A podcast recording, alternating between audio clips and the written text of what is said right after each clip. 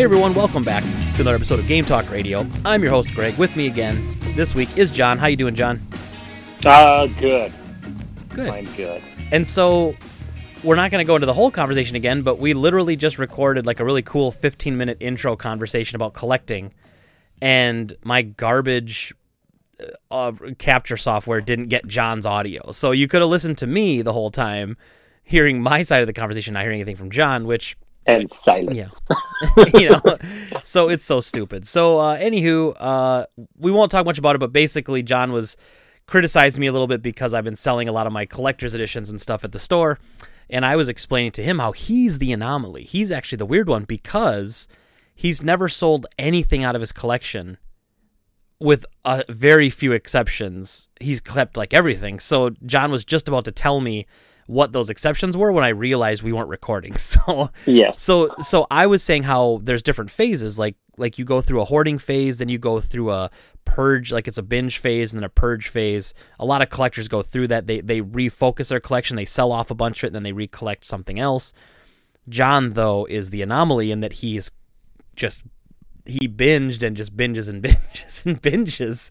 So John what are some of the exceptions to that rule though? Like what are some of the what's some of the the, the things that you have sold over the years years and years ago, I sold a copy of Shenmue on Dreamcast to get a copy of Shenmue on Dreamcast. Um, Okay. which confused the shit out of the employee.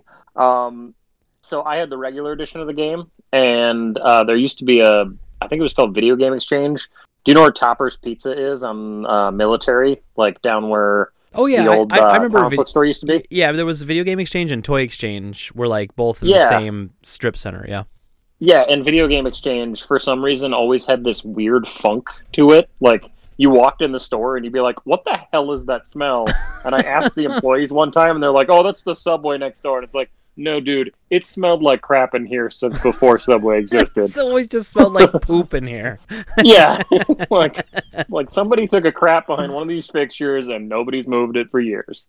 Uh, but yeah, so so I sold them my copy of Shenmue to get a collector's or limited edition of Shenmue that had an I think it had two extra discs. There was like an extra um, disc with extra content, and then there was also a passport disc that brought to you to some websites and stuff. And so I sold that to get that game. So the And then just really quickly, Oh, the yeah. regular edition of the game has the passport disc, but I don't know of Oh. a special edition that had an extra disc. I'm confused. I'm I'm I'm not recollecting that in my head. Uh, there definitely is a extra disc. Um, Because I know it's it's a three disc game, and then the passport disc is the fourth disc that comes in the retail version. well, now you're gonna make me go get it. Yeah, so- John just got up out of his chair and he's taken off to go find his Shenmue copy. All right, can you still hear me while I go downstairs? Yeah, I can still hear you actually for now. Okay, Anyway. so while I look for this thing, I'll tell you about the other game I sold. All right. So the other major thing I sold was um, I had a copy of Mountain Bikes Bike Rally Speed Racer, um, sealed for Super Nintendo, which is a game that was not uh, commercially released in the United States, and I sold that for about two thousand three hundred dollars. Which at the time was you couldn't believe you got that much money for a game kind of money. Um, Because I that was mid 2000s, yeah. Yeah. Here it is. All right, Shenmue limited edition. Okay, it includes the soundtrack, is what it is. Okay. Can I see it? Can you b- bring it up to the camera and show it to me? I command. soon I, I, I demand ass it. out of my basement.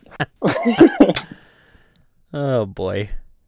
All right, so And and if we haven't told the story before, oh, that is cool. Okay, that is neat. Okay. Nice. Uh, then so if I've never told the story before, all my so when I when I was collecting before I worked at GameStop, even I was collecting NES games, and I was going for a complete collection. I was up to like 400 or 450. Oh, that's really cool, John. Um, I- and it was like 450, and then uh, John had a whole bunch of money he didn't know what to do with. I had a whole bunch of credit card debt I didn't know what to do with. John and I came to an amazing deal, and basically, I believe he bought my games for my exact credit card debt, and I was like happy to be debt free. So I sold John all my NES games. Um, and and he has them to this day.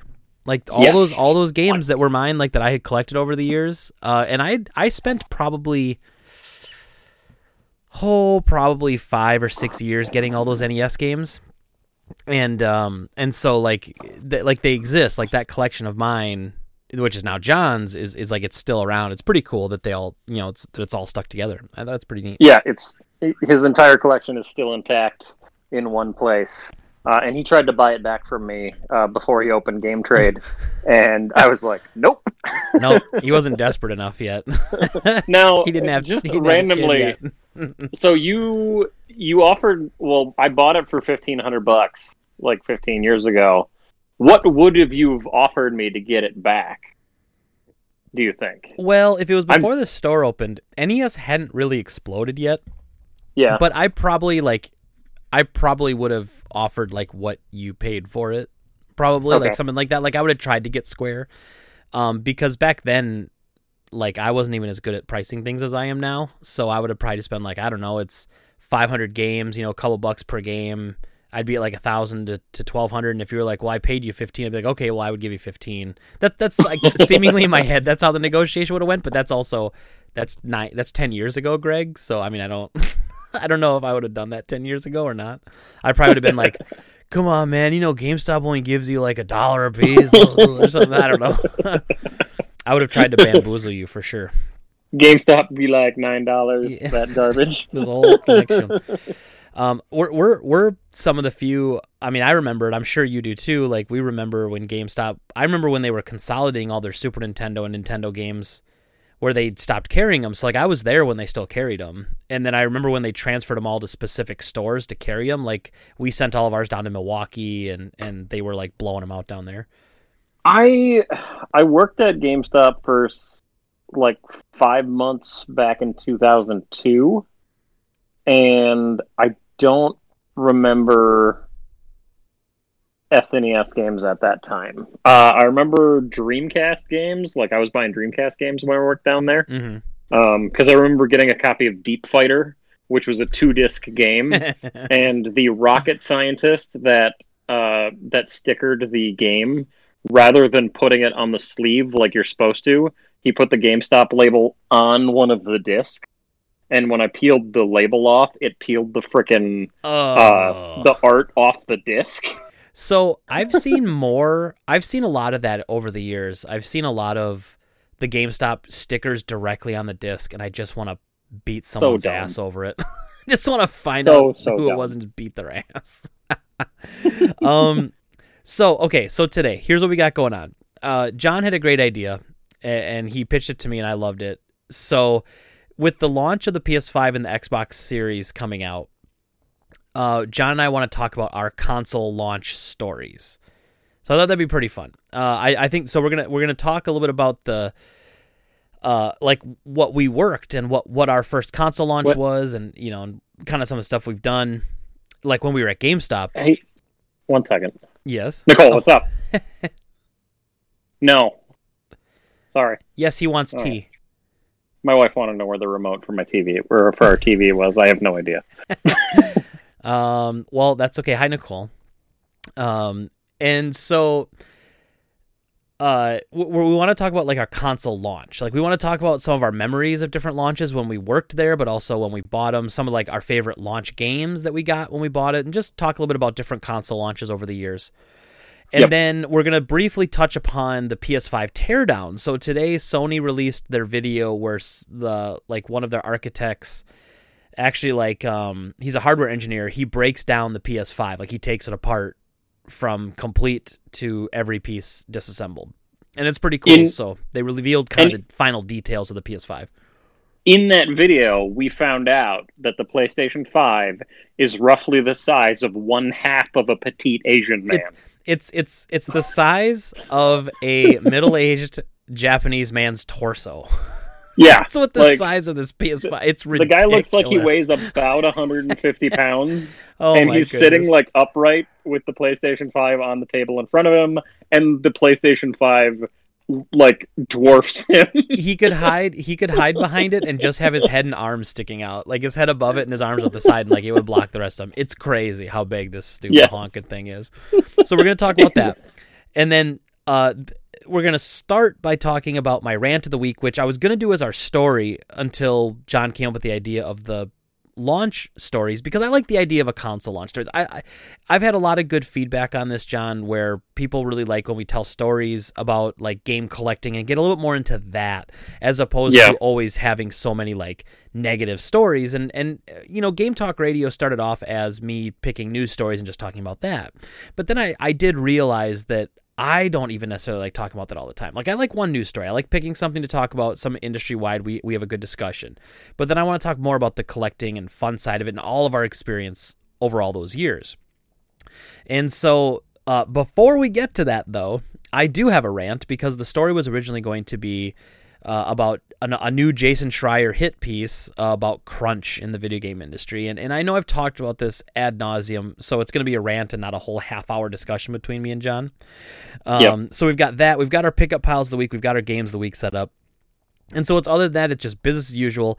Uh, sorry we didn't have an episode last week. We actually were on track to do it, and it was Wednesday, and um, you know, like like I was working Wednesday, normal day, and then all of a sudden, this uh, gentleman brought in like eight or ten totes of game stuff, Holy and it's shit. like, well, I I got to do it, and he dropped it off, but was coming in the next day, so I had to Okay. stay late Wednesday night, and I had to come in early Thursday morning, so it kind of threw off the whole schedule, which really sucks because I I do like to do this every week, um, but you know, it just work gets in the way. You know, Un- until until you all start, you know, paying me to do this podcast, which is never going to happen, and I'll never expect it.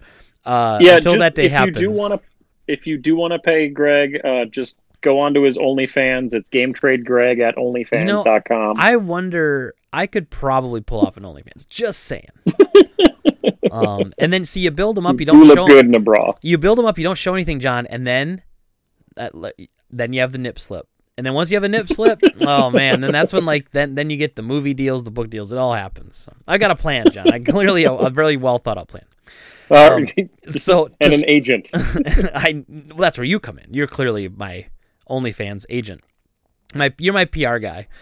Um so with that all being said, let's just kick it off right away. So my rant of the week, Jason Schreier came out with another article basically talking about the uh you know, what, let me just bring it up. I can't go to the actual website because um Is there well, a paywall? is a on paywall on Bloomberg, you know, cuz you know, whatever. Shouldn't shouldn't they know that gamers don't want to pay for video games, let alone news for video games? Yeah, you think.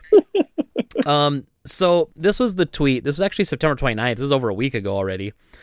And we are going to talk about it last week a little bit, but here was the tweet. September 29th, Jason Schreier. Last year, the bosses of CD Projekt Red approached me for an interview. They wanted to announce that for Cyberpunk 2077, they would be avoiding mandatory crunch. This week, they sent out an email to staff announcing studio wide mandatory crunch. And then there, he does a whole article about it. So I I've talked about this like a million times over. I'm not going to go into it again. I'm not going to go into how every single job and every single industry in the world has a time that they're busier than a time when they're not.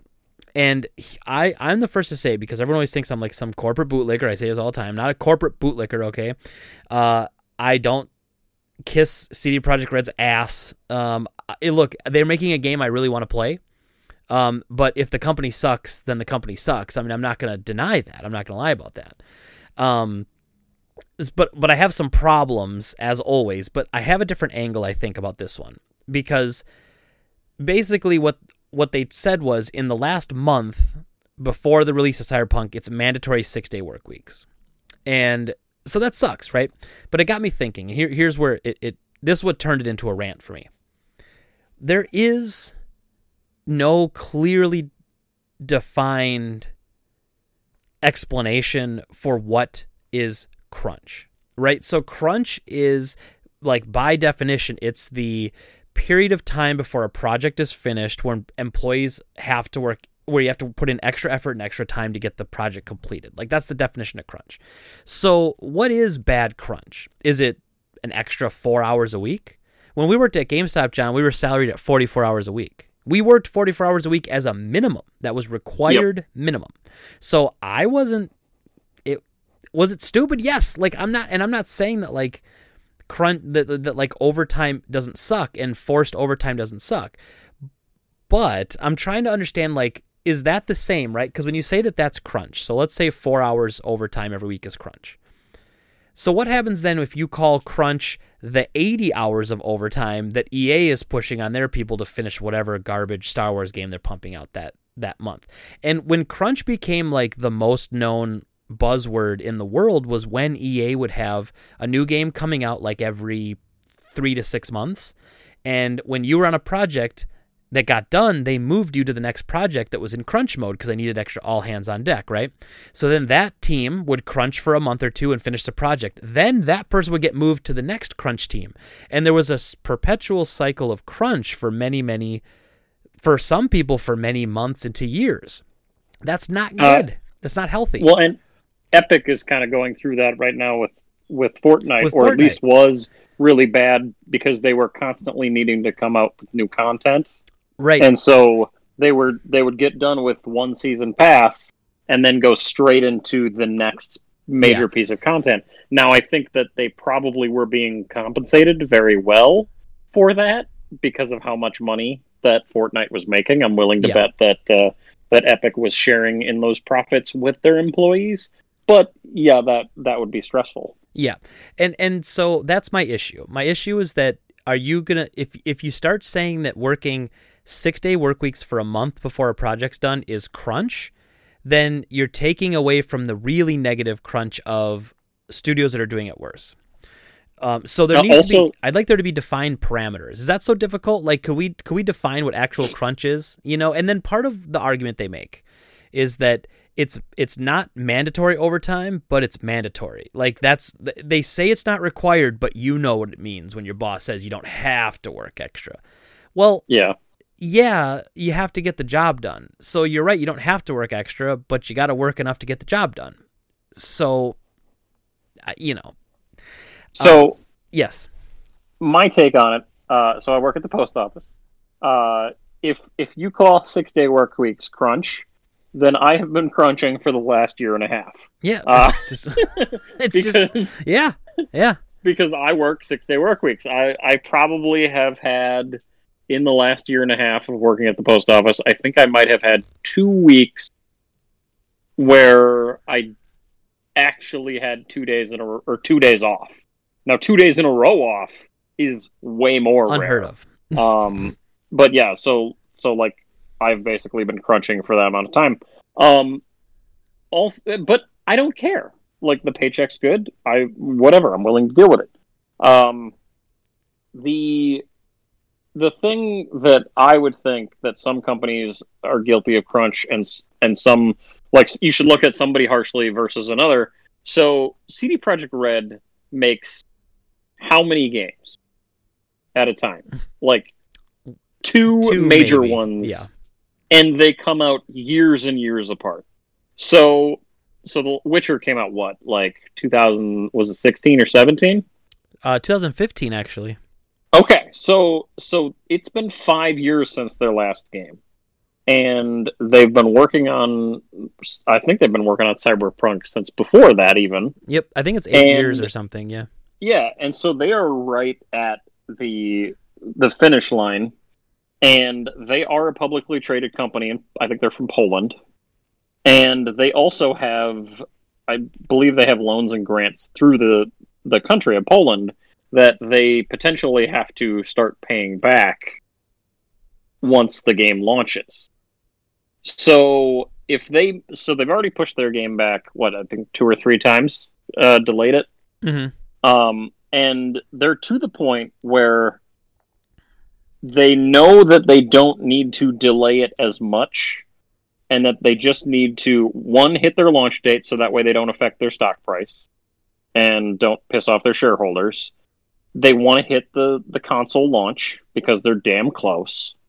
And and they know that they just have bugs to to wrap up before they launch the game.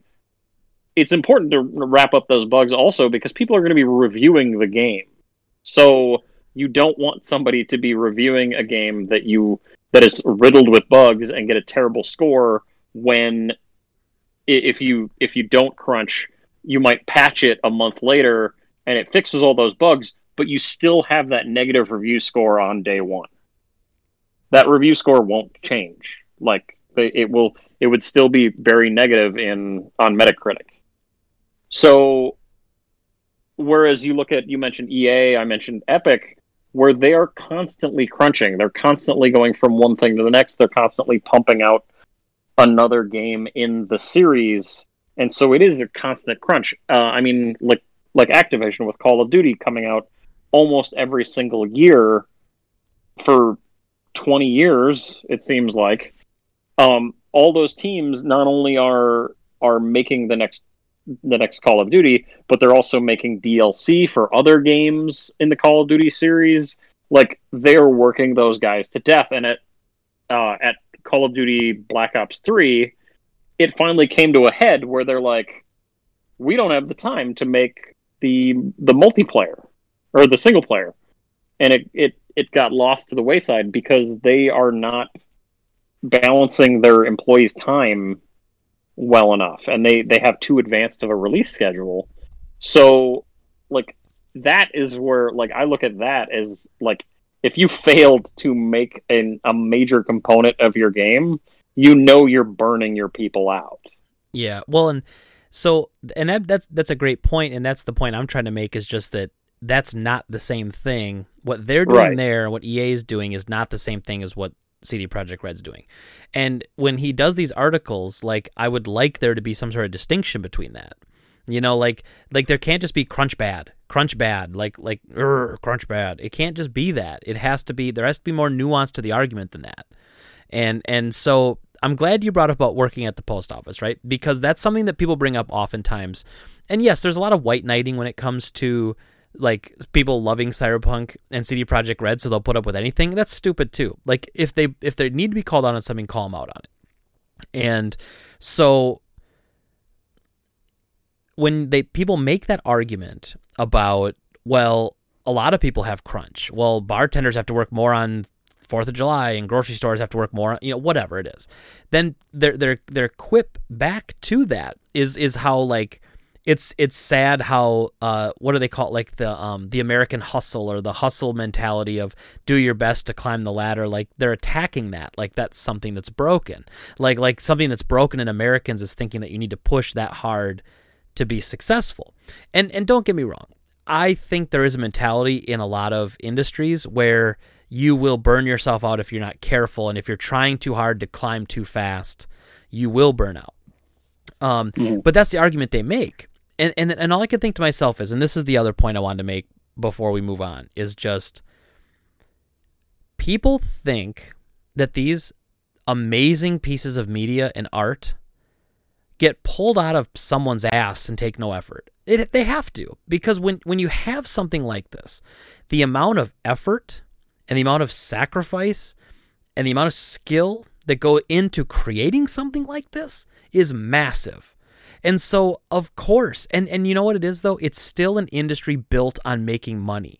It's it's always about making money. So if you have a problem with capitalism and you have a problem with corporatism, well, sorry, then you don't get to enjoy video games. It's still it's not a, it's not art. It's not about the art.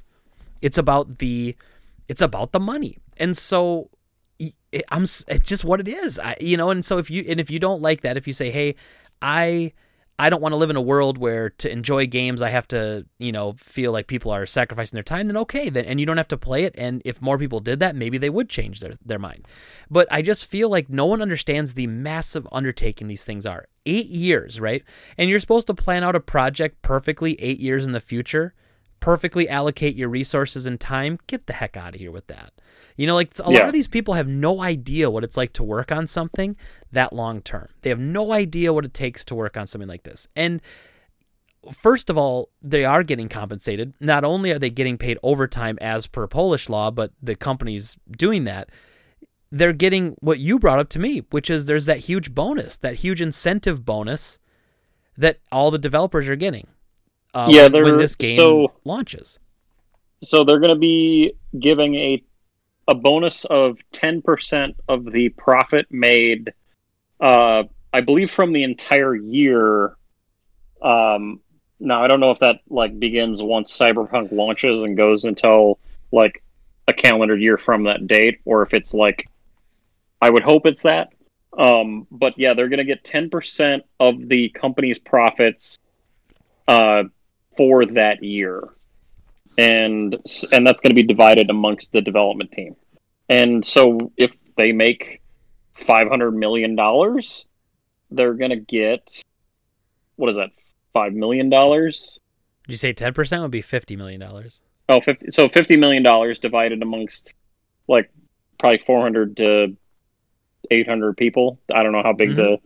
the the cyberpunk development team is, but like that's that's a good incentive. And plus whatever their regular pay is. And and honestly these people worked for eight years to make a game. Now now obviously the the ceos and the shareholders and stuff are just in it for the profit but the developers are in it to make something awesome that they can be proud of.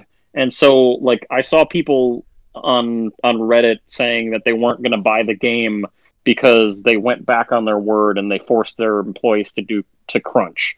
So six six extra days in a month and a half are being added to their their schedule so that way they can get the game done and they can get it into our hands in a way that that functions and it, that they can be proud of and these people that have been potentially waiting to get for the game for years are going to boycott it and and say we don't want what you've worked so hard for because of six days of extra work.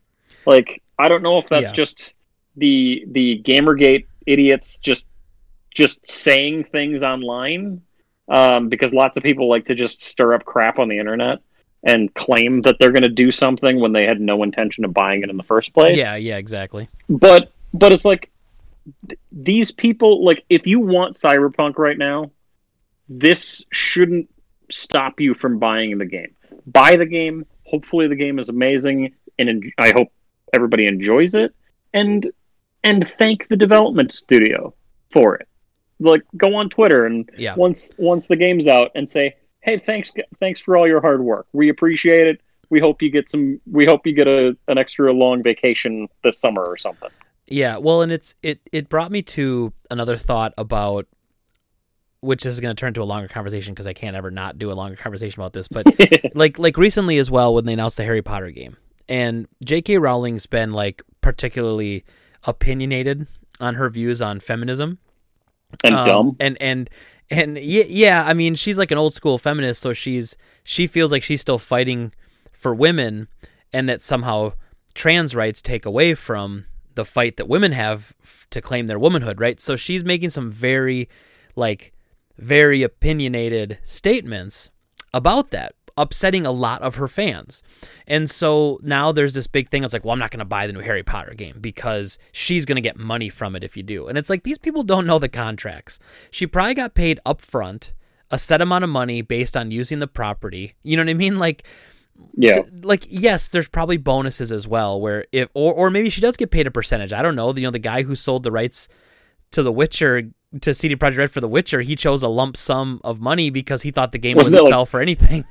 wasn't it like fifteen thousand dollars or something? I, I, don't think it was that low, but I was it wasn't as much as he would have gotten on the percentage base. He was he was pissy for years about it. yeah, yeah, and now he's just kind of like, eh, I had no clue.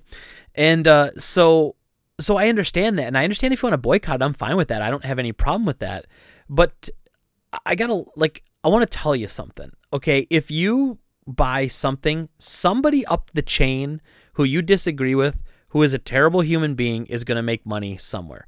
Everywhere you go. You can't shop at Target. You can't shop at Walmart. You can't shop anywhere. You can't eat at any restaurants. You can't. So I, am just saying, like, if that's your stance, where you're not going to support any product where like a crappy person is going to make money off it at the top, then you can't. You can't have anything.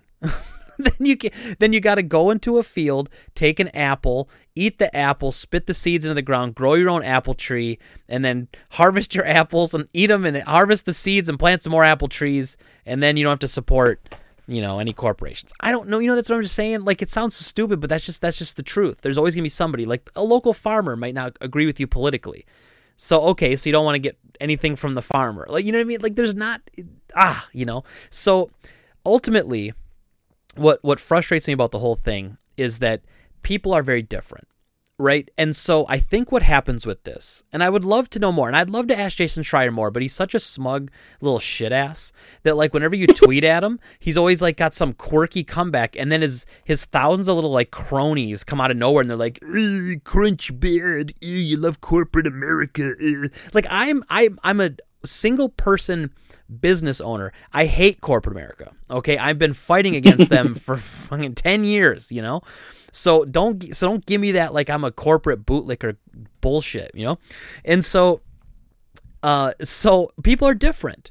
And so like you said, John, going back to you, you've been working these 6-hour day these 6-day weeks, working a ton of extra hours, but the paycheck's nice. That's your mm-hmm. motivator. Mm-hmm. You have a family, you pay the bills, and then you get extra fun money to buy something you like to do, collect video games. Okay? That's how some people are. That's how I am. That's how you are. That's how plenty of people I know. Now, there's plenty of people though that would say, "You know what? I work my 40 hours a week and I want to go home and I don't want to think about work." I don't want to work an extra hour a week. I don't want to work an extra eight hours a week. I don't want to work anything extra. I want to get paid and I want to go home. I'm not going to answer my phone. I'm not going to answer emails. That's just how, and then what? That's fine too.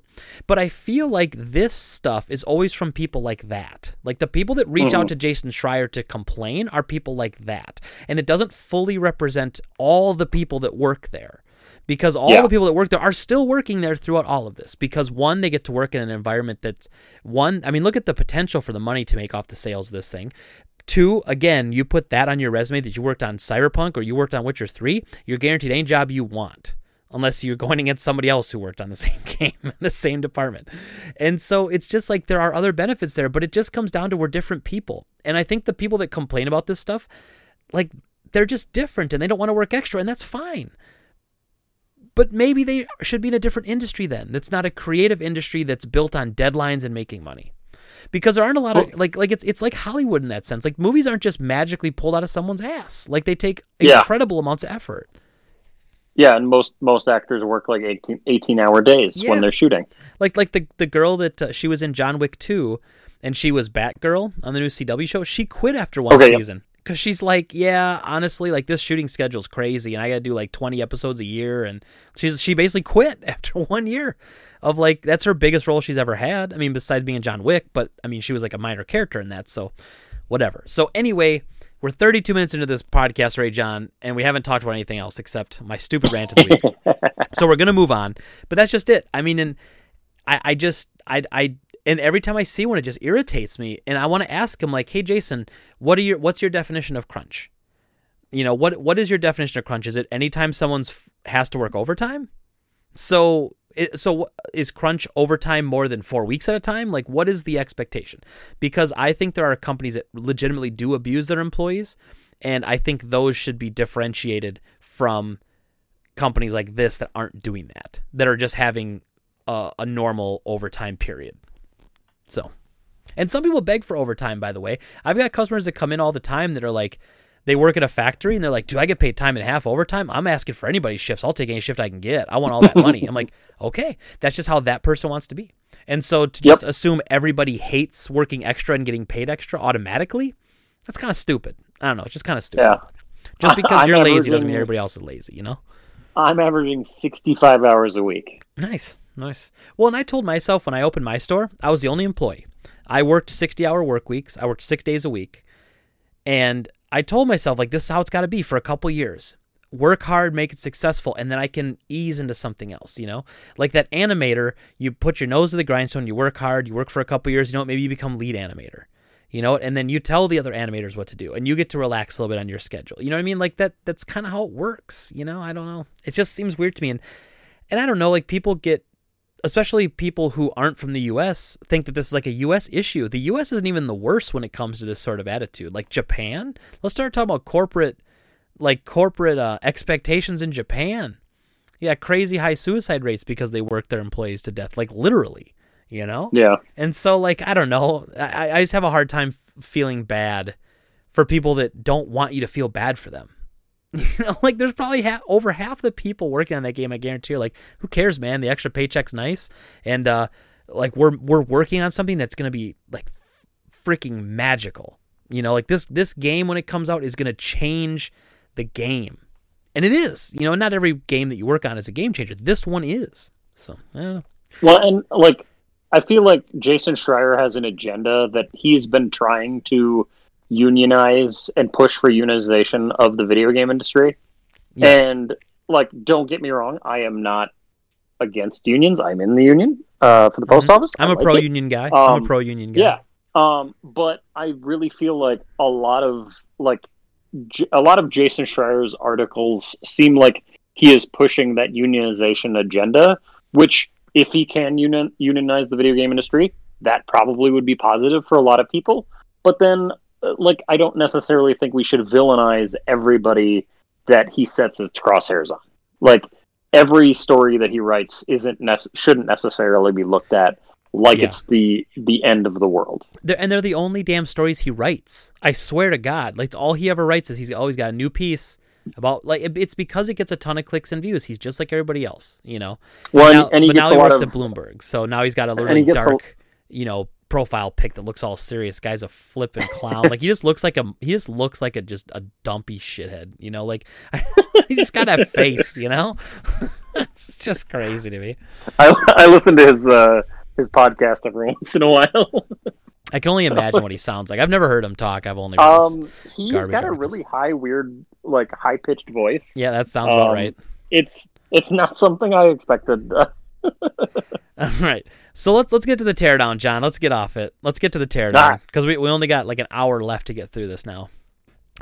Um. So next up on the podcast, we are talking about the PS5 teardown. So this just happened today. Uh, Sony released a video of Masayasu Ito, the EVP hardware engineering and operation at Sony Interactive Entertainment, and he did a full breakdown of the PS5. Man, he shredded it uh, piece by piece, took it apart, showed us what was on the inside.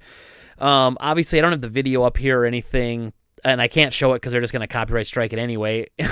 so we'll have this nice picture of him sitting here. But John, did you watch the video?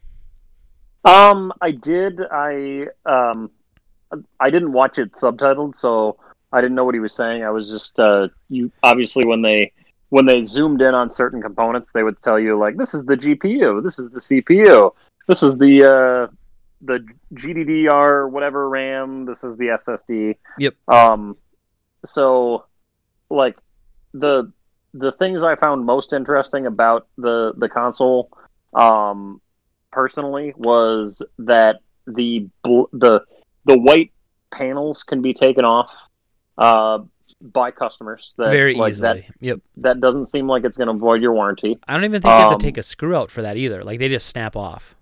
They're, Yeah, they're which I think- yeah.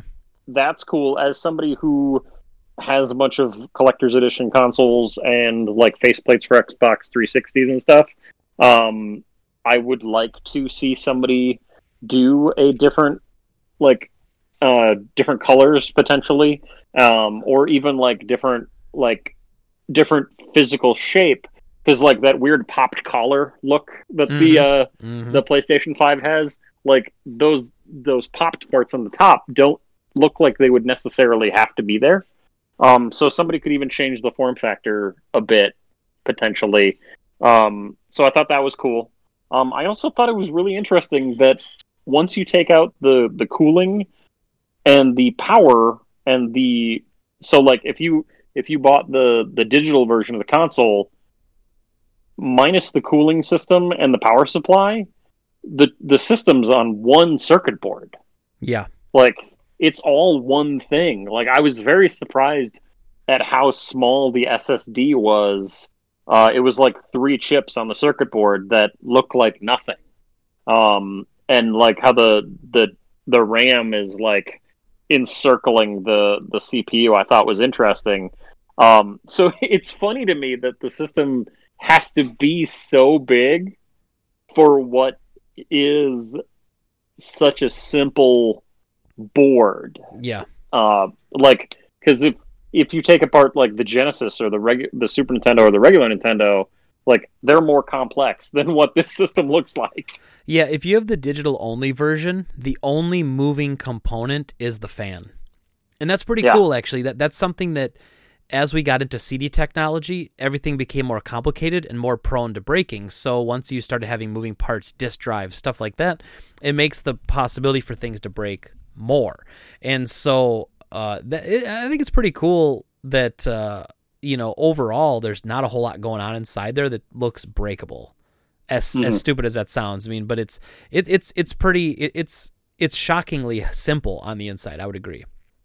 I didn't see any capacitors that could be uh that, that could exactly. be filled with uh with toxic crap that could burst. Yeah, that burst in, in ten years melt and your wreck board, your yeah. board. Yeah. So, and I'm with you. So, the I, as someone who hates the two tone white and black look, as soon as they make a black faceplate, I will buy them and just get my system fully murdered out. Mm-hmm. Um, the uh, the stand, it's whatever. I, I'm glad that they're including it because that's usually something they've sold in the past separately. Um, yeah. People seem irritated that you screw the stand in to the bottom when it's standing up. I mean, that's like if you look at PS2 Slim, you had to screw in the stand for that on the bottom, and anything yep. else that wasn't like super, like anything that had the potential to tip over, they're adding that extra level of security. So I don't know why that's something that like people kind of grabbed onto today. Uh, was like PS- how you have to screw it in.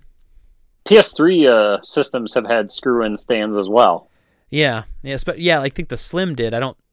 I think the fat one you just stood it up because the thing was flipping huge. But, um, but the I, Slim and the Super Slim for it, I think. Yeah, it might be.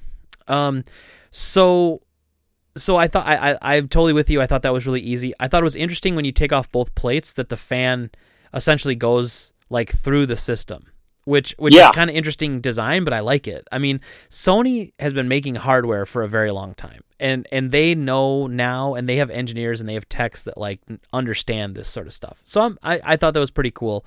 I also like that you can strip it down and take the fan out without voiding your warranty. It's not until you try to take the heatsink and the disk drive out that and the board that you break the warranty. Which means you can open they, it up Hmm? Did they officially say that? Like that the fan the fan wouldn't void the warranty? So I haven't seen that, but the the warranty sticker is is okay. covering up a piece that's after you get to the fan. So that's so just my assumption. Some sweet, uh, some sweet glowy fans in there. Well, you could, or but it, but it makes the option of cleaning it one or replacing it two if it dies. So that that's mm-hmm. that's nice. That's that's convenient. So I like that. Um, and then I I, I guess my only real complaints were you were talking about it. There's the board that's got like the RAM. It's got 16 gigs of RAM all around the um the uh, GPU, and then on the back side of the board they show the SSD, which is a collective. I think it ends up being 750 terabytes or whatever they said, or 750 gigabytes. Excuse me, of whatever it was going to uh, be. Uh, 825. 825. Thank you. I knew it was some weird number, right? a bizarre ass number. Um, most likely it's a one terabyte with space reserved for like system system updates and stuff. Um, uh, I know it's it's straight up eight eight twenty five, okay. and then speculation is that there's going to be six hundred free. Okay, so that makes okay. So interesting. So the eight fifty. Okay, it's fine. Um, so, but looking at that, I was a little nervous right away because that internal SSD is not like an SSD that you put into a computer. It is straight up soldered into the motherboard. They look like mother. They look like they're they're chips soldered, hard soldered into right. the motherboard. So at first I was like, ooh, I don't I don't really like that, and I still don't really like it because if that fails, like right now, if your PS4 hard drive fails, you replace the hard drive, and you're back up and running. Like you lose what was saved on it, but you you have it working again. If your hard drive goes out on this thing, you have to send it into Sony. Like there's no way to fix it yourself unless you're going to desolder. Uh, and I don't. I think they use custom SSD chips for that because I, have never seen an SSD like that installed that way in a in a standard PC. So yeah. so I don't like that. But then someone brought up a good point on Twitter that yeah, but that, that he's dealt with a lot of PCs in, in IT and he's never had a PC outlive an SSD. You know, like the SSD hmm. always outlives the PC. Like he said that. And, and that doesn't mean that that's going to be this case, but that sort of storage has again, no moving components, right? No moving parts to break down. And so that ultimately makes it uh, much more reliable. And, and so, but but still kind of makes me nervous. And then the other thing, this is a tiny thing, but like having to take a faceplate off and then take another door off to put in the expandable internal memory just seems like Microsoft has it literally just plug into the back of their system, and I think that's kind of cool. Like it's almost like a Yeah. cartridge you just pop in the back. That you know that kind of seems more convenient, but also I don't think you're really ever going to put more than one in. So like once you put it in, it's done. you know, Yeah. it's, and and so I don't know. I mean, I, it was always kind of, which is funny because with the Xbox One, Microsoft made it where you straight up couldn't take the hard drive out. you couldn't change it. You couldn't update it without voiding your warranty. Sony made it swappable in older generations by about the same thing. You have to unscrew a door and pop out something. So it's not it's not a big deal at all. It's just those were two things that I was like, eh, kind of wishy washy on. The thing I wish for both systems is I wish there was more than one expansion slot for uh for the expandable hard or SSDs sure, because I'm crazy and I want to have everything installed.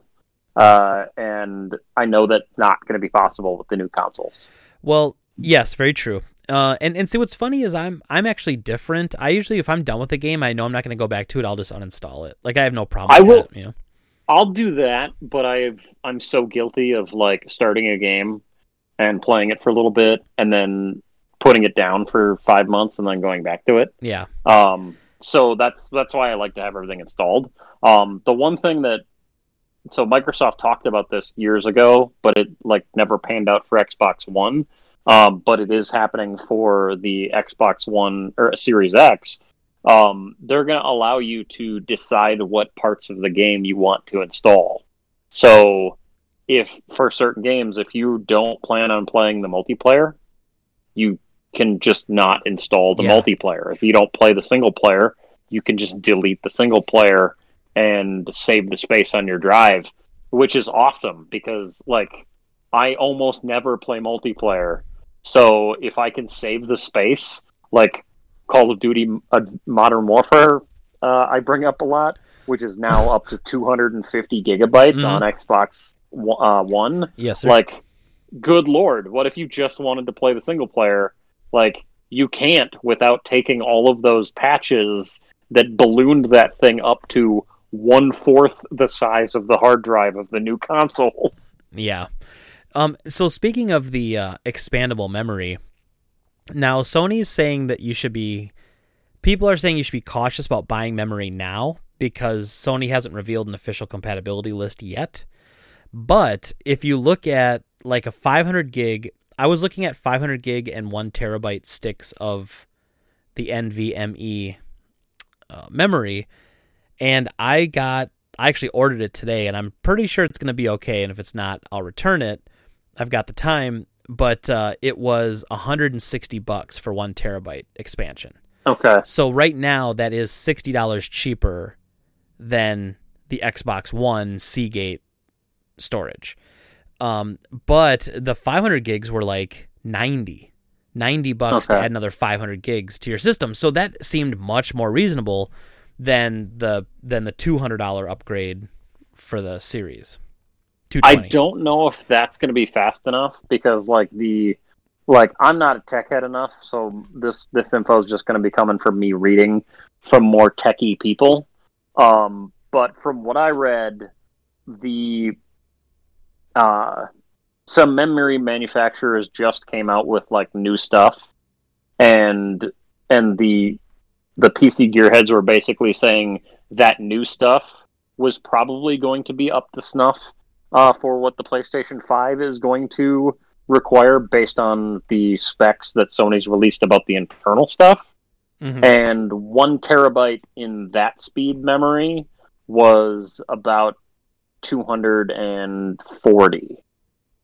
Um, which, based on the fact that the PlayStation's memory is faster than the Xbox's, I think that's probably going to be closer to what a one terabyte for what the PlayStation is going to require will be.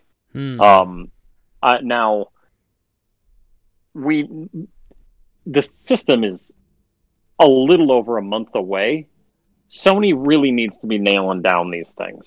They they need to be talking about who what manufacturers are making the product that we can look at to add to our console because it's it's coming. Like there's there's not enough information coming out about either of these systems, um, but more so on the PlayStation side in the last couple weeks. Like I was telling you, there's like been a, a dearth of information. On, like we just got nothing. Um, Mm-hmm. uh, Microsoft's talking a lot about backwards compatibility based on like what they're allowing people to talk about via NDAs because a lot of people have uh, prototype kits out there. Yeah. Um, but I'd like to know more considering how close we are. Yeah, I mean, I guess I would too, especially about expandable memory because I want to do it right away. But Yeah. the cool thing is that it's expandable memory, not replacing memory. So I don't have to do it before I buy my system. Like like ultimately if it was like my Pro, when I bought my Pro, I wanted to upgrade to a 2 terabyte hard drive right away. If I did the Mhm. 1 terabyte, used it for a while and then wanted to upgrade to the 2 terabyte, I lose all that stuff. Without, and then have to re-download it all. There's not really a way to transfer the data, as opposed to event like I can have it on the initial 600 of whatever's available, and then pop in my one terabyte stick when I get it. So it's not as important to have it right away. But I agree. Like I just feel like at this point, you think they'd already have like co-marketing set up with like Samsung and all the makers of these chips, and be like, hey, Right. here's the PS5 version of the stick. It is a little strange. Yeah, uh, you, you'd think somebody would want to would want to team up and be like, yeah, we are the the manufacturers of of like SanDisk, like uh, Nintendo with their overpriced uh, SD cards with SanDisk, the the official PlayStation Exactly. branded SSD that you should buy uh, for the best results. There should be a list of those.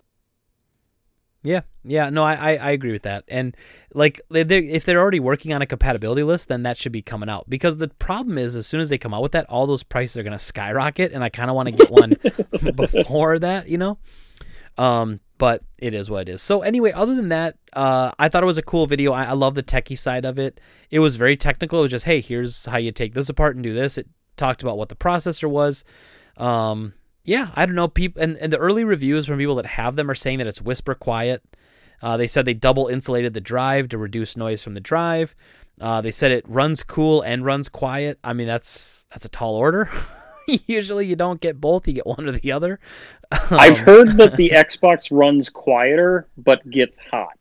Well, so I've heard, yeah, so I've heard the reports about it getting hot too, and there's even the joke where one person grabbed like the removable memory out of the back and like burned his hand on it or whatever. Um, but here's the thing: um, running hot isn't necessarily bad, as long as it's within the parameters of what they expect it to be temperature wise, because they, you know, it can run a certain temperature, and as long as they've planned for that, they're fine. So I, I you know, Yeah. I don't know. I think that's a crappy thing to try to rip on Xbox for. I, you know, I don't know. It just seems silly to me, like to try to pick them apart on stupid stuff like that because you don't know until you see it. You don't know until the hardware's in your hands. Did you see the picture of the bo- both the systems side by side? Um, probably. Um, it's a little it's it's a little forced perspective because the Xbox is pushed back a little bit further than the PlayStation, but the PlayStation looks like it absolutely dwarfs the Xbox Yeah. In in like height. It's crazy. Like like if you would have asked me back when they first showed off the PlayStation 5 and what it looked like, it what console would be bigger, I would have definitely said the Xbox because of like we've seen pictures of it and for longer and it definitely looks huge. Mm-hmm. So I was very surprised to see that it looks like it's almost twice as tall as the Xbox Yeah. One X. It, the thing is wild how big it is, and it's funny because, like you said, there's not even that much in there. But that was the big thing when they when they pulled it apart and they pull out the heatsink. The heatsink is probably a third of what's inside that case. It's this huge Yeah. copper heatsink with like these airflow pipes, and it's it's it it's well designed. Like they understand heat flow, like they understand components, and it, it basically kicks it it soaks all the heat and it kicks it up to the fan. The fan kicks it out. Like it's I don't know. It looks like a well designed piece of hardware to me. So- Yeah, I I think a lot of people are going to have trouble putting that thing in their their entertainment unit. Oh my god, it's so like huge. mine's not going to fit. Like I I I said to my friend, I'm like, I'm going to need to put this thing on the floor next to my entertainment unit. oh god, don't put it on the carpeting. Um, no, I don't have carpet in my house. but uh, yes, uh, I'm feeling the same way. Like I'm probably gonna stand mine up flat on that little ledge that's behind my TV, and it'll just be hidden behind my TV that's mounted to the wall. Nice. just where it's gonna go. Uh, any last thoughts on the PS5 breakdown? Uh, I'm excited for it. I'm I'm looking forward to both consoles, but I think the after after I get the PlayStation Five in my house, uh, like on the 12th or whenever the hell I get it shipped to me, uh, I will definitely be playing Demon's Souls, and that'll be the game I play for quite some time. Yeah, I've been thinking about doing my Extra Life charity stream and play Demon's Souls that weekend. Do like Oh. t- do like 12 hours Saturday to Saturday like 8 to 8 or 9 to 9 or something and just do it 12 straight hours of Demon's Souls. Whew, that'd be brutal. But I would do it. I would do it and I would I would enjoy some of it. um, okay, so now we're gonna get to the kind of a fun conversation, and we're, I'm not quite sure where this is gonna go because John and I literally didn't talk about this at all, uh, except for the idea. But we want to talk about some of our console launch memories. I guess is what it's gonna be, right? So Yes. because it was your idea, John, I'm going to let you kind of kick it off. When you thought of this, explain kind of what was, you know, what your vision of the conversation was, but then kick it back to me like with a question and we'll we'll get this thing kicked off. Yeah, so I mean, both of us have worked in the video game uh, retail side of things for years. Like, even though I worked at GameStop for for ten years, I've also worked at Toys R Us. Um, I worked at a place called uh, um, Mega Media Exchange, uh, and so like I've always been around video game retail and I've gone to a lot of console launches, and so I've I've seen the launch of the GameCube, the original Xbox, the Xbox 360, the PS3, the um, the DS, the 3DS, um, up to the current gen consoles. Like those are the ones that I've participated in a way, um, and so I was kind of wondering, what is your first console launch memory? Um, and like what is like what's a memorable uh, launch story that you might have? And uh, what's what's a console launch that you participated in that you just don't freaking remember at all okay, so those are some good questions. So I have to I would say uh, it's a two part. One is me as a customer, one's me as an employee of GameStop. So I'll start with my customer. So the first console that I bought on launch when it came out was the Sega Dreamcast. So I had a PS1 and I loved it, and then I decided I was going to get a Dreamcast. And so I remember going to it became GameStop later. It was Software Etc. in the Wausau Mall, which I later got a job there. Actually, I got a job there the February after the Dreamcast came out. okay But I got the so, so, I was 2000, so- 2000 when you started at gamestop Two, 2000 yeah and and uh so in september because the dreamcast launched 9999 was the Hell date yeah, that the did. dreamcast launched. You'll never forget it. Brilliant marketing. And so i was leading up to that. I'll tell the funny story about that. So i was you know they had a demo unit at at software etc and i was playing I'm like oh god this is awesome playing soul calibur. And so i reserved well no i didn't play soul calibur excuse me. I played um what did i play? I- so I the two games I reserved were um, NFL 2K and Blue Stinger because Blue Stinger was like the Resident Evil. Like it looked like Resident Evil, right? That was the big selling Activi- point. activision resident evil Activision published Resident Evil game.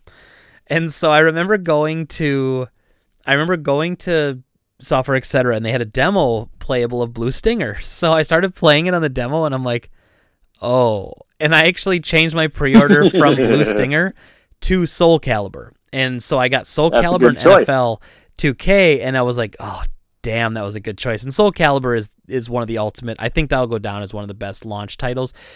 To be fair, the Dreamcast launch was was pretty weak, but like Soul Calibur was very strong entry that. So was NFL 2K. Like that game was very good football game, and um and like that the 2K series really changed the game from Madden. Like no pun intended.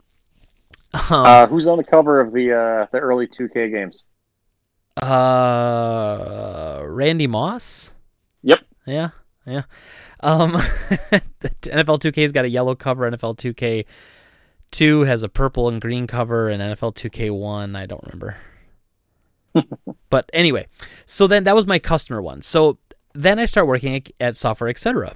And Uh, it's 2000. Then the summer of 2000, I have my biggest game launch, which is Diablo 2.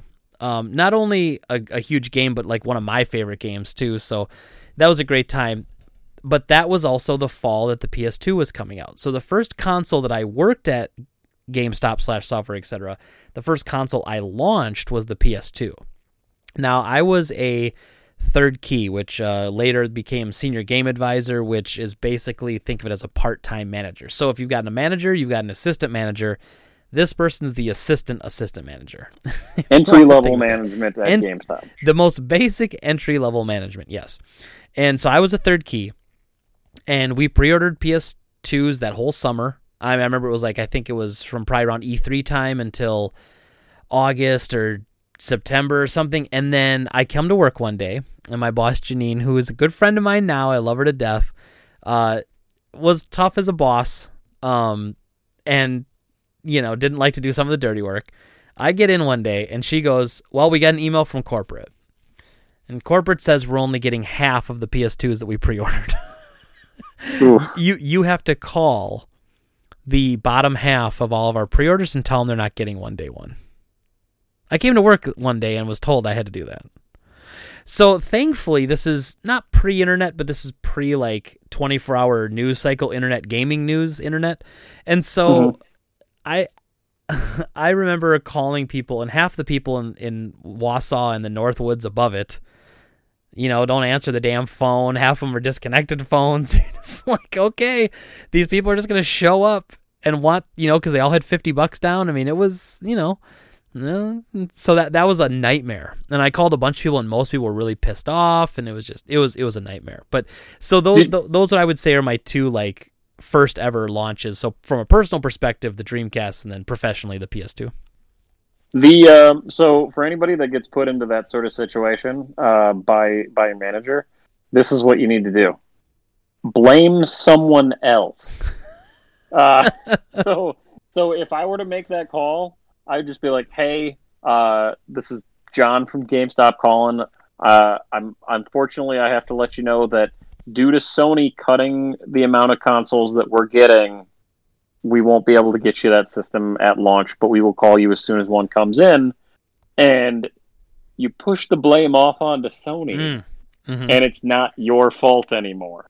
Uh, and that was always the case. Like, like, um, so sometimes GameStop would they would encourage you to sell through um like if you got a whole bunch of pre-orders on a game, let's say Mario All Stars. They wanted you to sell through all of them. So like let's say you had 30 pre-orders and 30 copies of the game, they wanted you to get rid of all of them. They didn't care after a while and they said sell them all. Yeah, uh, don't we'll don't hold the for, problem after the fact. Yeah, sell, sell. What we used to be told was that they had statistics that said ten percent to like twenty percent of pre-orders never get picked up. So yeah, they said so, so, sell into your, so like if you had hundred copies, you had fifty pre-ordered. They're saying don't just sell the fifty, sell another five or ten because those five or ten are never going to get picked up. And the logic is sound, but it's a little shaky because it depends on the game too. And some games, yes. you know, Yes, a, a Mario All Stars game uh, for the Wii would be a dumb one to sell into pre-orders on. Yes, uh, but like a Call of Duty, you're you're safe to sell into that. So what I would do whenever uh, it happened that we sold into like a Call of Duty game, and then a, somebody came in to get that, is I would say kind of along those lines of like, hey, like they didn't send us the amount of copies we were supposed to get to cover pre-orders, but if you give me like an hour, I will have one for you. Right. And I lucked in. I lucked out in that there are three Game Stops within five miles of mm-hmm. of my store, yeah. and so like like they'd be like, oh, all right, and then I would I would haul butt over to the different store. I'd grab a cap of like five copies of the game, and then I'd come back and I'd get that customer their game. So like like that's something that it sucks, un, unless or it it if you have an, uh, a, a solution to the problem before beforehand, you can make that problem not suck as bad. so let me kick it back to you then. From a personal level, what was the first console that you bought like day one? And then professionally at GameStop, what was the first console that you launched as an employee? Uh, so the first I think the first two I'm gonna remember. One I'm just gonna cover for a second. Uh, I I bought every launch title for the Nintendo DS, uh, including Ping Pals. Uh, I saw you, by the way, tweeting at Xeon about, Yeah. about Ping Pals. It was great. That was yeah, great. which Ping Pals is not really a game; it's more like an instant messenger app, uh, and it's also super useful because. Uh, if you want to use it, the other person has to have Yeah. the same game as you. Mhm. So so you need two people to have made that Why- stupid decision. Yeah, why would you use the built-in wireless messenger between DSs when you could pay for one, John, Right. and be Ping Um, Pals? Um so the first one I remember as a customer you were involved with Oh Lord. so was the Xbox 360 launch and the um I don't remember if I've told this story on the podcast before but the the Xbox 360 launch will always be very memorable to me because I used to be really big into posting on the IGN.com message boards. I don't even know if they exist anymore, but but they I used to obsess over the message boards and I was I was always an original Xbox guy, but I didn't post in the original or in the Xbox forum that much. I posted in a, a thing called the PS2 off topic message board. So you, you weren't in that in that board, you weren't talking about PlayStation. You were just talking to other people. And so uh, up to the launch of the Xbox 360, I also didn't post in the Xbox 360 message board that was created because I didn't want to talk about things that like I didn't have yet. Like I wasn't going to go onto the board and be like, "Oh my god, I can't wait to get Need for Speed Most Wanted on on Xbox 360 because whatever. Uh, I'm not going to do that." So, on launch, I bought every single Xbox 360 launch game. Um, I had them all, and I was super excited. And I had my game, I had my console reserved at the Bay Park Square Mall, uh, GameStop, uh, which uh, a certain Greg Johnson uh, was managing at the time. Uh, a much rounder, And, yep, much rounder, and Greg. so, so I remember very excitedly receiving my Xbox 360 Pro con or uh, I think it was called their Pro, um, the system with the 20 gig hard drive from you, and I raced home, and I plugged everything in, and I threw in. I think I probably would have thrown in Tony Hawk, uh, American Wasteland, because I think that was a launch title, and I got a disk read error, and I was like, crap.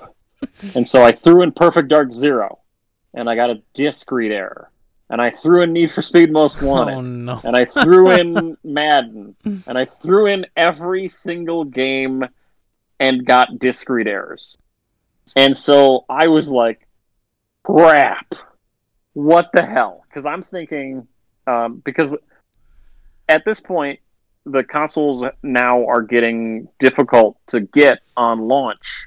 And so you had to have a reserve, and then there's also a good likelihood that if you didn't have a reserve, you probably would wait a month or two before you might get another console uh, walking into the store. And so I posted on the IGN 360 message board and said, My console is not working. What do I do? And in like a half hour, so I'm like I'm like debating on what I what I should do. And in that half hour, people are just flaming the crap out of me, saying that I'm a PlayStation 2 fanboy because I posted in the PlayStation off-topic message board. Um, they're saying that I'm trying to torpedo the launch of the Xbox They're- they're- 360. They're accusing you of being a pony. Yeah, they're they're saying I'm a I'm a fanboy, etc. So That's what I did was I posted a picture of me uh, holding up a copy of the collector's edition of Perfect Dark Zero with my I had a 65 inch TV at the time behind me with the disc read error uh, blade up on the TV, readable, and I left um, because I wasn't getting a solution from the message board, and I thought to myself, I need to return the console to GameStop while I can, and then I need to uh, get in line at Best Buy and wait for an Xbox 360. So that's what I did. So I got a 360. My friend picked up a 360 at the time, and we also got a 360 for his brother. And I think I bought two of them, and his brother paid me back within like a day or two. And so while I was waiting in that line, freezing my butt off, people on the IGN message board were digging into my post history, finding out my real name, learning that my dad was murdered when I was eight. Uh, oh my god! And and were tearing apart my life in this thread about me having a disc read error Xbox 360. Um, and so I got back and I looked at the thread and I was like, holy shit, uh, what the hell is wrong with these people? Uh, and I thought to myself, I'm like, I got three Xbox 360s in my house, and these people have spent all night on launch night flaming me. These people didn't get systems. Right. So I'm like, what can I do to piss them off? Uh, oh. and so what I did was I sat in front of my TV and I had all three Xbox 360s around me because uh, because I had my buddy and his, his brother's systems in the in my living room, and I was like, we're just gonna post a picture of me and we're gonna look like I bought three of them. Uh, because they didn't these people probably didn't get any and we're just gonna post that up and make it look like I bought three. And so I uh, I did that. I, I posted a picture up. I just said problem solved. I have three now. and and I left it at that. And uh, they they ended up uh, they were they were very mad. Uh, and I pretty much stopped going on the message boards because of that experience. It was so toxic. That's terrible, man. That, that's that's like Well, awful. Well, I was getting so uh, I used to be on AOL Instant Messenger back when that was a thing, and uh, on IGN you could post your your social links, I suppose. So like AOL was a social link, and so I had my AOL Instant Messenger name, and I was getting text messages from people randomly, and like one guy said, like, "Hey, your dad deserved to be murdered because he was a rat," and I was like, "What the hell? Uh, That's what is awful, this?" man. It is. Um, and so I was like, "What the crap?" And so like I had a back and forth with him. Shut up, Siri. Uh, so I had a back and forth with him, and and then he had screenshotted it, and he posted it on a Nike shoe collecting message board. And the only reason I I know this was that a different person that that had access to this private message board sent me a login to to look at it as a guest. It was like, "Hey man, like I just want to let you know that this is happening. Like it sucks. This guy's a piece of garbage. Uh, take a look at this." And I was like, "Like what the hell?" I'm like, "This this insanity went from a post on IGN.com, a video game website, to migrating to a, a shoe collecting message board."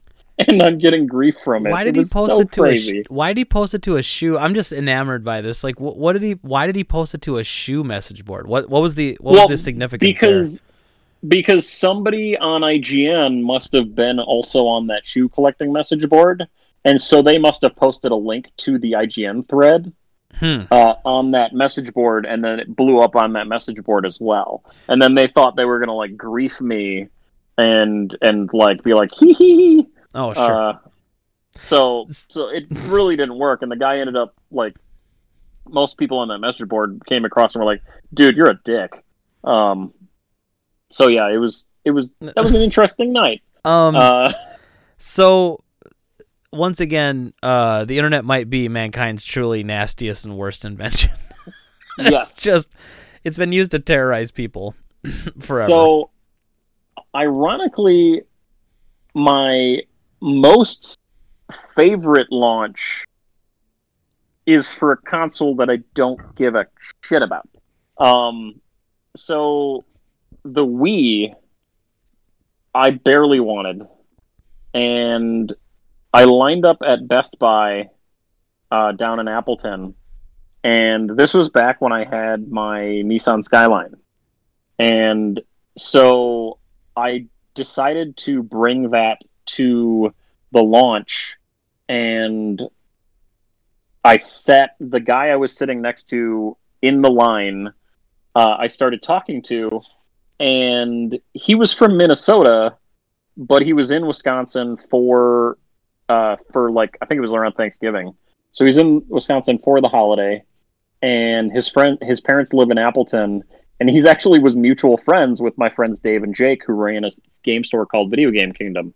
So through sitting next to him in line for a couple hours, we realized that we have a crapload of, of mutual friends, and that actually I heard a ton of stories about the weirdo that was with him. Because uh, there was there was a guy that named Camino uh, with him that this guy was hammered. Like none of no one else was drunk except for this one guy, and that showed up to this launch. And he was wearing a t-shirt and shorts, and it was very, very, very cold out. Mm. And so he waited in line for eight hours for, to uh, through this Wii line, not to buy a Wii. He did not buy one. so where where were where were you waiting in line? Was it like Best Buy or something? Yeah, it was Best Buy in Appleton. Because Um, I swear when the Wii launched, we had Wii consoles that first day, like at GameStop throughout the day. It wasn't we Well, didn't was- sell out until like the next day. This was midnight. That uh, waiting Okay. for them to open at eight a.m. Huh. So, so as we were talking, like I, I was talking to Ryan, and like we were talking about cars because he was like, he's like, "Are you the guy that drove here in the Skyline?" I was like, "Yes," and he's like, "Cool." And so we were talking about cars and stuff. And at one point, we uh, we decided to go to um, Walmart and buy beanbag chairs so that way we didn't have to sit on the hard, cold ground. Sure. And so we took we took my Skyline to go buy beanbag chairs, and uh, and we ended up like I bought a, the majority of the launch titles for for Wii, and then after we were done uh, getting all the Wii stuff, uh, me and Ryan and uh, my friends we went over for the most important launch of that day. Um, do you know what that? Do you know what else launched on that day besides the Wii? Um, because wasn't wasn't the PS3 like a few days before? Or Uh, it is days. not the PS3. okay. Uh, I do not remember. Go ahead. Let tell So- me. please tell me. The most important thing that came out that day was the three Burger King games. Oh my. and so, so me and Ryan and, and my friends drove to straight to Burger King after getting our Wii's, and we bought a value meal and all three of the Burger King games. and uh, and I am still friends with Ryan to this day, and I have uh, we've gone to Packer games together, and uh, we generally get together once a year to go to, to Midwest Gaming Classic, and I've I've watched his daughters grow up, and he's watched me uh, get married and have have a kid Nice. and whatnot, and so like that's that's one of my favorite memories, and and it's for a system that I didn't really play that much and don't care about.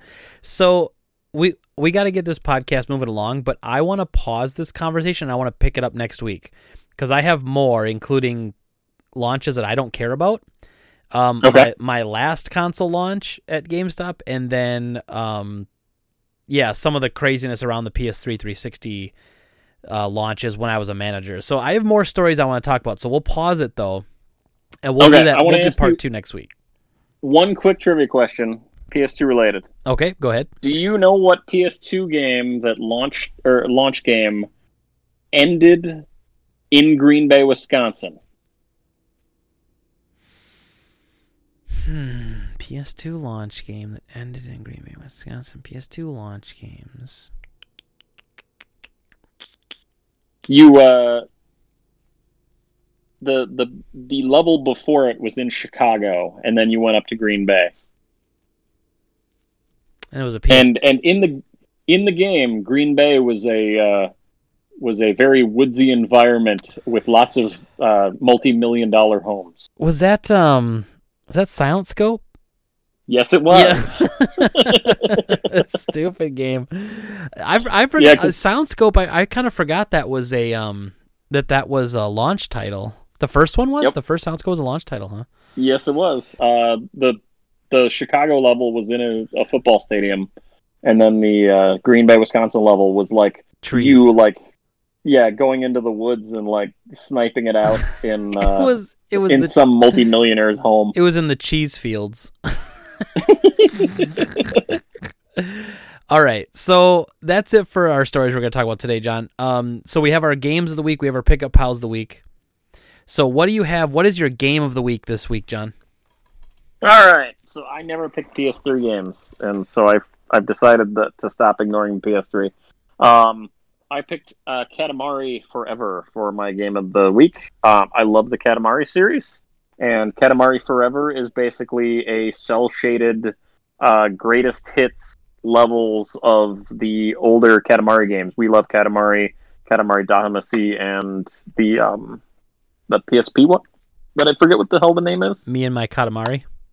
Yes. Um, and so yeah, this this game is fantastic. Um, and also um, the the re-release of Katamari Damacy for Switch is getting a physical PS4 and Xbox One release, which I'm very excited about. Yes, that makes me very happy because I bought the Switch one and I'll never play it on Switch. Yep. so it'll be great. Uh, so what have you got this week for your game of the week? so this is an oldie. Uh, it was actually it was ported to PS4 recently, uh, but I've got the original Onimusha.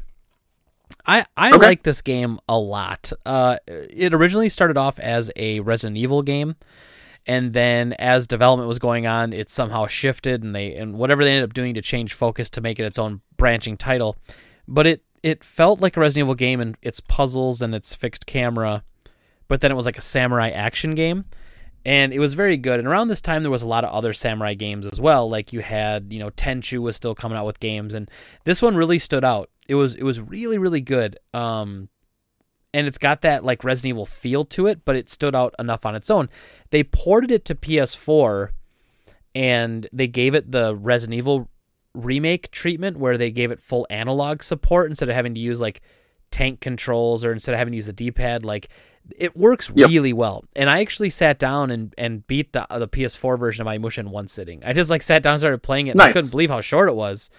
But it's it's just a really good game. It's a staple of the PS2. Then there's the trilogy on PS2, and then Onimusha, um, Dawn of Dreams, and Onimusha Warlords. So it, it was quite the franchise, and quite the franchise that I'm surprised Capcom has not brought back. Um, I know Did they you continue to play all of them? no, I only played the first one because it was on PS4. Like if they would release the other ones on PS4, I probably would play them. But I mean, hooking up my PS2 is. Well, no. Did you play the old ones at the time? Oh, uh, yes, I did. Okay.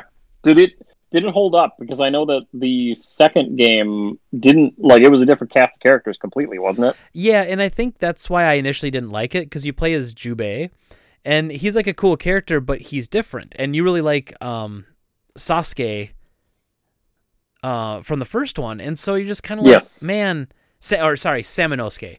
You like Samanosuke from the first one. I'm like, well, I don't, I don't know. I had a story for the first one. I want to continue that. Now, obviously, if you beat the first one, you probably understand why.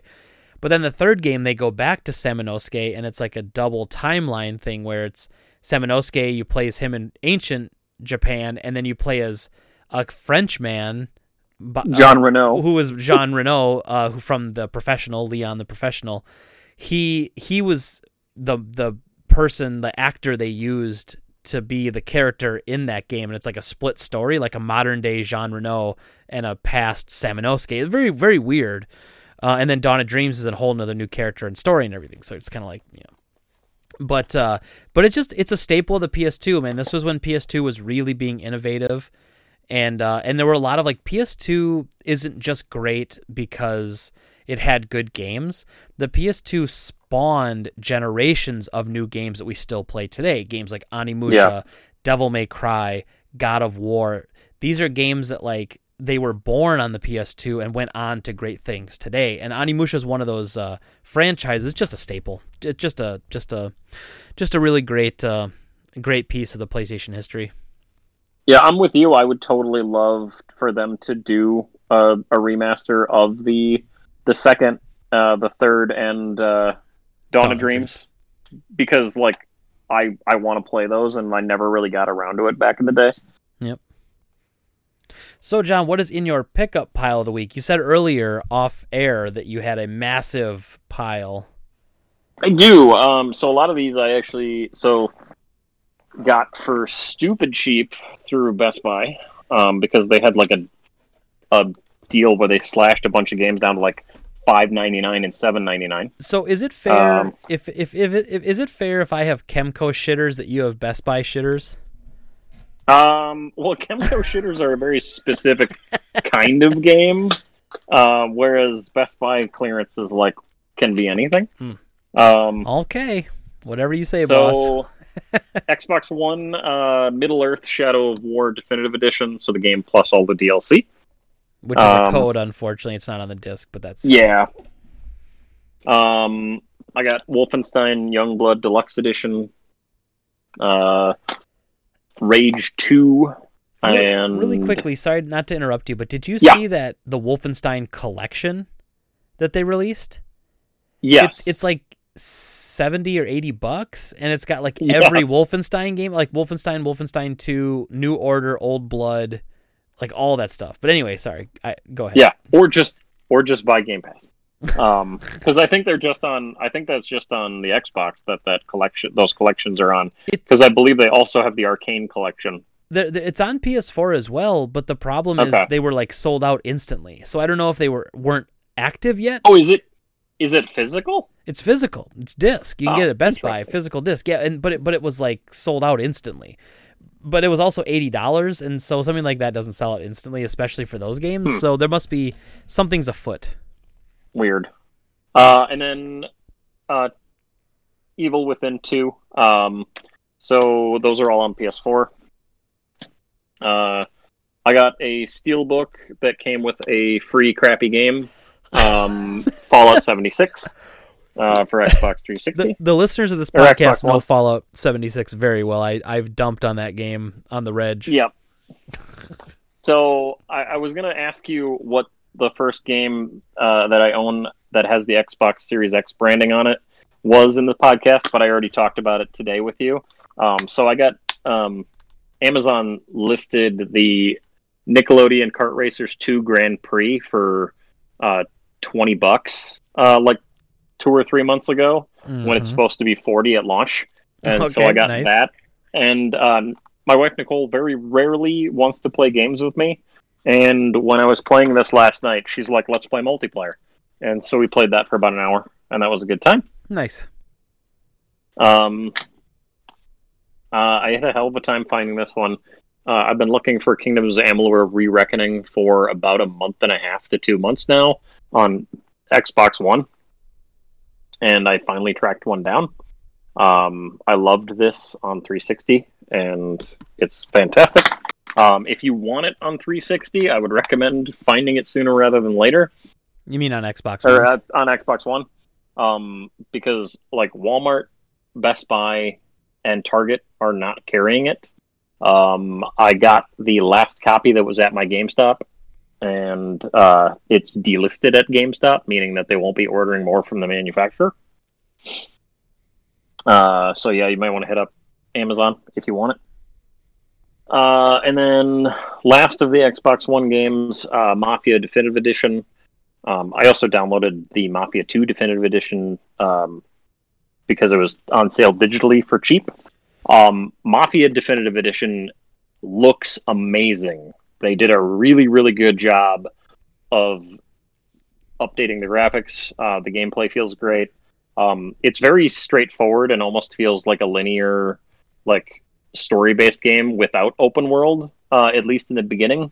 Um, and I've I've kind of been playing like a mission or two each night, and uh, it it feels nice to like just go from mission to mission and not necessarily dick around a bunch in the city and drive and waste time. So sure, so I've been enjoying that. Uh, the Mafia 2 Definitive Edition is very much a lazy port straight from Xbox 360. of course Um, it is. it's it's it's a great game. I like Mafia 2 a lot. Um, so it's still worth playing. I liked Godfather 2 more than Mafia 2. Uh, I liked Godfather 2 because there was a glitch that just made the strippers walk around on the streets without their tops on, like, and they would just wave at you uh, if nothing was going on. Nice. So, Nothing That out of was place here, nice. officer. excuse me, ma'am, a little cold. um, so moving on, I bought one thing from your store today. Um, Naruto: Rise of the Ninja uh, for Xbox 360.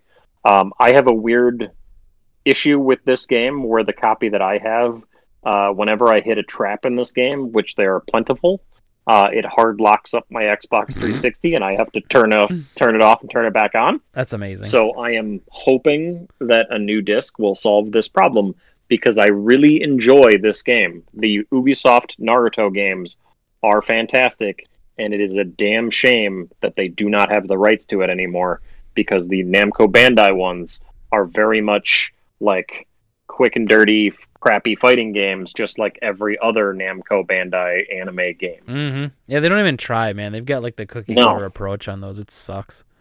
Yep. All right, and so the last games I have, they are all for 360, and I've been waiting about five months for them.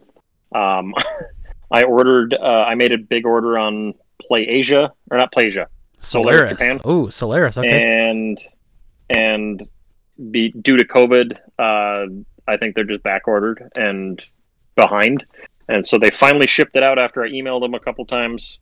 I still love you, Solaris Japan. You're still awesome. um, so, and uh, thankfully, I'm patient. oh, good thing. so- well, they, well, they all listen to this podcast, I'm sure. So. Right. Uh, so I got Tony Hawk's Project Eight for the Japanese edition for Xbox 360. hmm Um, it has a separate achievement list from the American version, um, and it is very much in Japanese, which is interesting because usually games originally pu- created in the U.S. and released in Japan get a very lazy port where most of it is English still. Not the case with that one. Um, I got Cyber Troopers Virtual or Virtual On Force. Um, I have the the twin sticks for the the Sega Saturn and fond memories of playing Virtual On. Uh, this game sucks. Oh, oh, sorry to hear that. Like, It's it's so like I was playing it and I was like, did the old ones feel like this? This is so garbage. Um, uh, it's very stiff and clunky. Mm. Um, so I got Tetris Grandmaster Ace, uh, which is a very interesting Tetris game. Um, and like Grandmaster Ace is kind of like like if you can like people that are like amazing at Tetris and, and high level players, they call them Grandmaster Aces. Uh, and this is also, I believe, a Tetris that has a mode where like the blocks are invisible, and so the only way you know what block you're dropping is uh, by looking at the the up next Oh, queue. sure. That's funny. Um, so th- this is an interesting Tetris game. I've played it on 360 and I had some achievements already. Um, I just never got it because like Play Asia's cost on it was always super expensive. So these were all like sub ten dollar games on on Solaris Japan, and that's also why I didn't mind waiting. Um, so I got two uh, D3 publisher shitters, uh, Dream C Club and Dream C Club Zero, which are uh, like dating sim uh, fan servicey games. Ugh. Um, so we'll see how that goes. Uh, and then the last one I got is Momo Densaraiku 2 Choo Choo edition. What the hell? so so this is a game where uh it's little girls uh with like tanks on their backs uh and like guns for arms and stuff and it's a uh, it's a advanced wars style strategy rpg Well, that's kind of cool. so it's it's super super goofy and it's one of those ones where it's like only in Japan, and I'm surprised it's even on Xbox 360. Mm-hmm. So, so yeah, all those games I got for for like under ten bucks. Nice. So I Well, was that- like, yeah, what the hell? It's fun to dig through Solaris Japan's like just cheap stuff. And there's some really cool stuff. Yep. They're really cheap. It's it's fun. I, I do that every now and then. I'll do a Slayers Japan order probably once a year or something. Yeah. So, what is in your pickup pile of the week? Okay, so What what five hundred dollar NES game did you buy? so I only have a three hundred dollar NES game this week. oh, So just re- relax with that. Um, so Christ. so first up, I got in my copy of Door Kickers Action Squad for PS4. This was uh, strictly limited. Um, it's like a cop simulator, but it's like a 2D pixel one where you kick in doors. So it's called Door Kickers. Okay. Is Strictly Limited? Are they the European? Yeah, they're, Uh, they're out of Germany, I think. Okay. Which all of their titles always hold good value, and they always do titles that no one else is gonna do. Like that's what I like about them. Plus, they uh, they they get the rights to things like um, they got uh, dang, I can't remember the name of it. It's called like something core. It was it was like a game that was like lost. It was one. It was an old game that some studio had made years ago, but never- Hardcore. hardcore. Yeah. Wait, is that right? I believe. Yeah, I'm pretty sure that was a. Who made that? Was that? a dice? I think that was a It- dice, dice game. yeah it, it was it was yeah. thank you um and so like they do a lot of like they got the rights to that and they got that brought up to uh modern systems anyway so uh next up on ds i got professor layton and the curious village so we got a professor layton collection trade in and i was like oh i think i need these and i'm like oh no i have them all but somehow i didn't have the first one which is really the only one i've ever played so it was weird Okay. that i didn't have the one i played um Do you have the versus uh versus Phoenix Wright? no that one i don't have i just have the regular That one's Is that, that one's hard a, as hell to That's a find. now. 3DS one, isn't it? Yes. Yeah. Um. So then my three hundred and one dollar NES game, I picked up Power Blade for NES, mint in the box. This is an amazing shape. Uh, I had to bid on this too. I didn't think I was gonna get it. I'm awaiting Power Blade two, which in the box is probably gonna be upwards of twelve hundred dollars to fifteen hundred dollars. shit! Um, Good lord! but I, I- I mean, you can't find them. The only one who's got one up in the condition I want it for right now is that on eBay, it's users like power up video games, and they never take offers, even though they say our best offer. They won't even take like five percent Okay. off. And they've got one up for twenty two hundred, and that's been up there for like two months. It's way too high a price, Good lordy! and I know they won't come down to twelve because to them that'll be like too much, even though it's just sitting up there. Um, next up though, this is one I've been looking for also for quite a while, but I got a complete in box mint copy of Soul Blazer for Super Nintendo. Um, this is part of the same series of um, Illusion of Gaia Is that Terranigma? and Terranigma. Yep. So Yep. it's um so that would be the three that make up this kind of pseudo trilogy. But um, I've been wanting this for a while, and I had a mint booklet at the store, and I saw an auction on eBay like a month ago that was just box and cart, and I'm like, well, I have a mint book at the store. This is perfect, and I I buy it, and it comes in, and the box is a repro box. This is the Ah. fakest box I've ever seen. I'm like, oh, this thing's nasty. So I sent, I ended up returning it and got my money back. Um, and then lastly, so I don't have a huge pile week. And then lastly, this one's kind of funny. It's not even in super great a shape or anything, but I I got a complete mint, well, not even mint in box. It's good good condition, but a complete in box copy of Asteroids for twenty six hundred.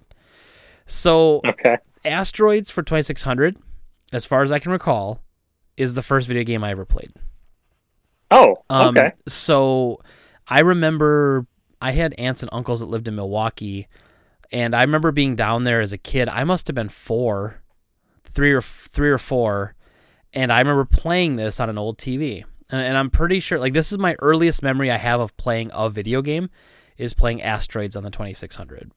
So while Hmm. I think the Atari 2600 is a big pile of shit, uh, and I only have, I have in my collection uh where are they where did i move it to well it was really important so i moved it somewhere i only have jungle hunt which was a game i played a lot on the 2600 at my grandma's house i have spider-man because i played that game a lot at my grandma's house and i now have asteroids so i have only three atari games in my whole collection um, Do you have an Atari? no no no no way to play that so eh you know Um, it just I don't know. I, it came in and it was in the box, and I don't I'd never seen the box before, and I've seen a million loose carts, you know. But I just thought that's kind of neat. I don't know. Might as well put it in the collection. I don't have much Atari stuff, and it's whatever. But Was that an expensive game or no? oh no, I think it's like ten bucks maybe in the box, Oh, okay. and, and that's probably pushing it. Atari games are so weird; they don't sell for anywhere No. near like what they go for on eBay. It's wild. Um, Everyone thinks that they're worth gold, though. Oh yeah, well Everybody old. thinks that like, oh, this is old. That means it Yeah. must be worth hundreds the, of dollars. the older it is, the more money it's worth. well, not really. Sorry, sorry to burst your bubble. Not really. Uh, so John, The only oh, I was just uh, the only Atari game I almost bought was down at Midwest Gaming Classic. They did a demake of Halo for Oh, Halo nice. uh, Halo twenty six hundred, and I wanted to buy it, but the dude selling it was not at his booth, and so I do not own it. you uh, I don't know, man. You seem like a beat 'em and eat 'em kind of guy to me. Is that on? Yeah, that is Yeah, on Atari. Um. Anyway, so we'll we'll continue the the console conversation next week. The console launch. I like that. I like talking console launch stories leading up to the launch of the PS5 and the Series X. Yes. Um, and and that's it. That's the that's the showgram for today, everybody. We as always appreciate you listening and watching. Uh, you can follow us. Don't forget you can uh, follow us on Twitter. John's at Dryer Combo. I'm at Game Trade Greg. You can subscribe to us on YouTube. That'd be great. YouTube.com slash drop rate. And you can follow us on Twitch at twitch.tv slash the drop rate. And yeah, you know, it's fun. S- send us tweet tweet at us or send us a private DM and uh, we will, uh, you know, ask us questions. We'll answer questions. It's fun. Um, or any way you can get questions to us. If you know us personally, send us a text. It'd be really fun to have a listener question every week. I think. I think Yeah. it'd be a lot of fun. So, um, but anyway, And I, I just want to I want to reach out real quick to one of our listeners and say, Joe, empty your mailbox. yeah, Joe. that's that's kind of weird and kind of creepy, but I like it. It's a good message. That's a good message. You- you- that's that's a it's a good life lesson for all the kids out there. Physical mailbox. I'm not talking about Yeah. email. We're not talking voicemail or email, physical. So, um, thank you everybody as always for listening and watching. Say goodbye, John. Have a good one. We'll talk to you next week. Have a good one. Bye bye.